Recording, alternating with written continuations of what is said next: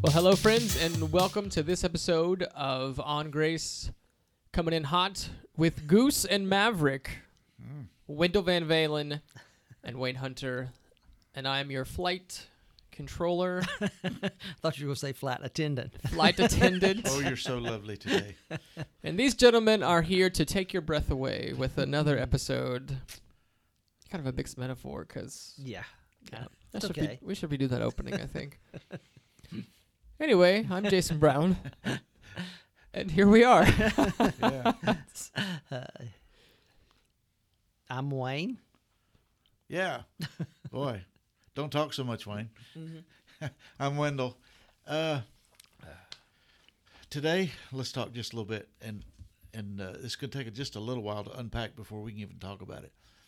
But um, I'm teaching a lesson this Sunday night in our ministry we call Pathway, and and the subject of the lesson or the topic of the lesson is so what was that Jesus thing? So it kind of prompts you to wonder why did God do that? Uh, what is unique about the whole Jesus event? And so, in thinking about that, I began to think about uh, to the Old Testament, the first view we ever get of God. In the New Testament, the first view we ever get of God is Jesus, but in the Old Testament, the first view we get of God is the Creator, who just comes on the screen with this raw display of power. Let there be light. Boom, there it was. Let there be a universe. Boom, there it was. Let there be animals, lakes, rivers, humans. Boom, just with the word of his voice. Um, so there's just this raw power. And so that's the first view humanity had of God. Their initial contact with God is, wow, he's got power. And so, Wayne, you had some ideas about how that played into the temptation of Eve. Well, I, I and we talked about this. You you were talking about this about how God sets this scene, and His intent uh, with this display of power is to make is to win the hearts of His Yeah. Well, but To- he basically created a nursery to put Yeah, his kiddos in, and it was supposed to be really nice. Right about Yeah. beauty and Yeah. wonder Yeah, and all that would be attractive to them. yeah, Uh, sometimes I think we, when we talk about the power of God, we almost, it almost it scares us yeah, and causes us to kind of draw back. When His intent has always been for that power to be attractive to us, yeah, uh, to be expressed in beauty and wonder, and those things that would uh, would win our hearts. Yeah. Uh, in a way, and so uh, maybe uh, Eve and Adam are living in this this setting, and when um, she finds from the snake that may you know the snake hints at that maybe this God of power uh, is withholding something from her, this equality with God that He can give them with the fruit, uh, then she recognizes that that power, maybe the God who has all that power may not always use that for good. And so maybe I need to defend myself from God or protect myself yeah, from the God who has that much power. and yet withholds part and doesn't tell me about it. Right. Yeah. He's sneaking around and doing something that might not be for my good. Yeah. And so maybe uh, when they were hiding from his presence, uh, it was that fear. Yeah, he is a powerful God. And now it has gone from beauty and wonder to guilt and shame and the fear that he will use that same power against them uh, when he only wanted it to, to draw Yeah. them, not to cause them to hide. Well, and then we also, uh, before we got started here today, we were talking about just kind of the God's track record all through the Old Testament, where he he had maybe smaller displays, but albeit pretty significant displays of power. The parting of the Red Sea, the plagues to get the children of Israel out of Egypt, the manna every day, the quail every day. Um, I mean, you could you could Mhm. there's quite a lengthy list of. Uh, it's just not a coincidence. It's divine power on display. Right. So, and and and in every time, it was never an adversarial move against his people. It was always to draw them in or to protect them or provide for them. Should have won their hearts, but for some reason, they always Yeah. mistrusted him. Right. Because if you if they ever sinned, if you're going to put a title on their collective sin, it was it always seems to go to mistrust. hmm They don't trust Him. Right.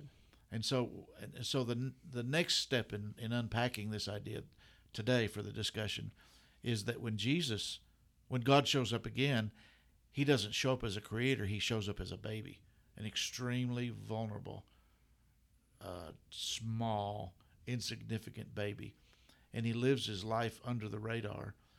And then when He comes on the scene, He does just enough flexing to say, "Yeah, I'm the same God."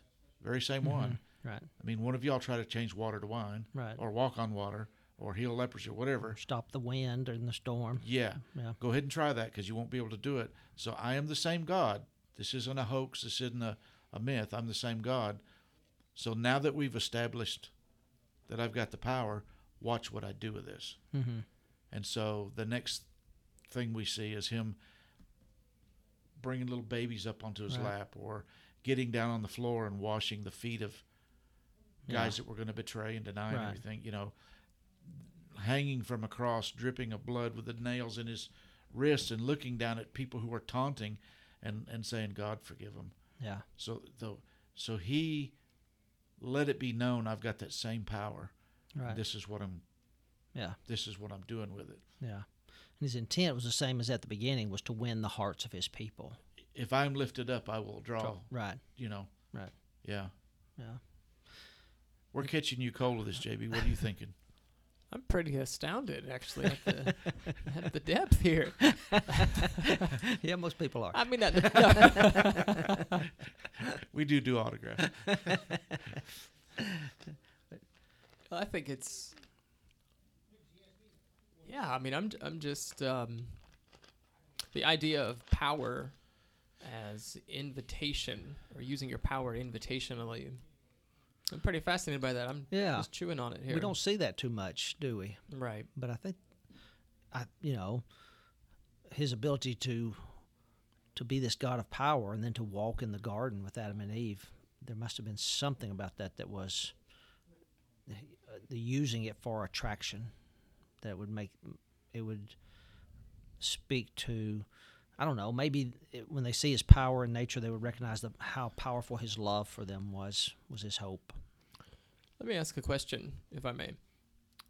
Some folks get hung up on that God does not wield his power in 2018 in a way that they would prefer, maybe.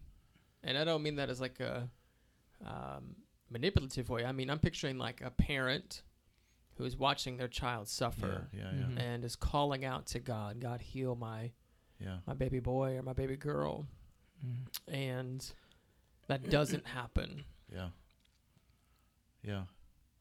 It, it in a in a sense, I th- I think we have the assumption that that we should readily count on God to always answer those prayers because of the Old Testament display of power and even Jesus displays of power in the New Testament. But to me, the greatest display of power in the New Testament is is the is love, is self-sacrificial love. And in my case, when my first wife died of cancer, when I was 30, 29, 30, what blew me away, because I mean, I asked, and a lot of people did, that she would be healed. But what blew me away is immediately following her last breath, I was completely surrounded by God's love in a way that I can't explain, and I- I just can't explain it. And that was not a consolation prize; it was the prize. It was like, oh my, uh, you know. And so it was the power of God, not displayed in let me fix this immediate problem, but it was the power of God displayed in embracing, encompassing, literally over breathtaking, overwhelming love. And I think that the church has kind of misled a lot of people into thinking if God has all this power and he doesn't give you what you want, there's something wrong with this picture. Yeah, yeah. I think that that we talk about Jesus being the fulfillment, or the uh, of this whole relationship with God and thing, um, and so I think there is that element that the power is not all there is, and even from the beginning, I think it says in Scripture somewhere the the Lamb of God slain from the foundation of the earth, that there was always going to be this another expression of Yes. of God's love. Yes. And so that power is not all of it, not even the best part of it. The best part of it was still coming. Mhm. And so when we, we talk about you know God performing these miracles of power to heal or to provide or whatever it is that that looks like love and sounds like love, um, and is can be love, but there is this this sense in which it is not the best part of love, evidently. Or the best expression of love. yeah, maybe, the best expression of it. And and then you have to ask the question. I'm sitting here thinking about this. You have to ask the question: Is the cross God's final word on love? And I'd have to say no, because then you have Pentecost, hmm. where God Yeah. says, if you want to see love, you're going to see it up close and personal. I'm Right. going to literally live inside of you. This love is going going to become very intimate and Mhm. very much like a partnership, and Right. we're going to co-write these stories together. Yeah, and also there's there is that promised day when the kingdom of God will come on earth as it is in heaven. That that will be an expression of that love too, or a different experience of Yeah. that love for us. And that you know, I don't mean to lessen what people experience in the loss of a child or a spouse or those kinds of things, and don't don't pretend to understand what that's like. Um, and so I don't don't mean to belittle that by by what I I'm going to interrupt just a second. Everybody needs to know that Wayne has worked for years in in the funeral business and in hospice, so he understands death and grief. Go yeah, ahead. yeah. I just want them to right, know that you're yeah, not just saying this off the top of your head. right. Yeah, Right. yeah. It is. Yeah, I, I have been around enough death enough to understand that that is a is a profound question that people ask. Yeah. It's um I think it's kind of the same way in our relationships. We uh, are. How can we express love to people, not just in ways that are powerful, but how can we do it in powerful ways? But also, how can we do it in ways that are more um, a giving of ourselves? When we talk about grace, we we talk about that as the willingness to be present with someone and vested in this moment and to uh, to let the focus be on them and not on us.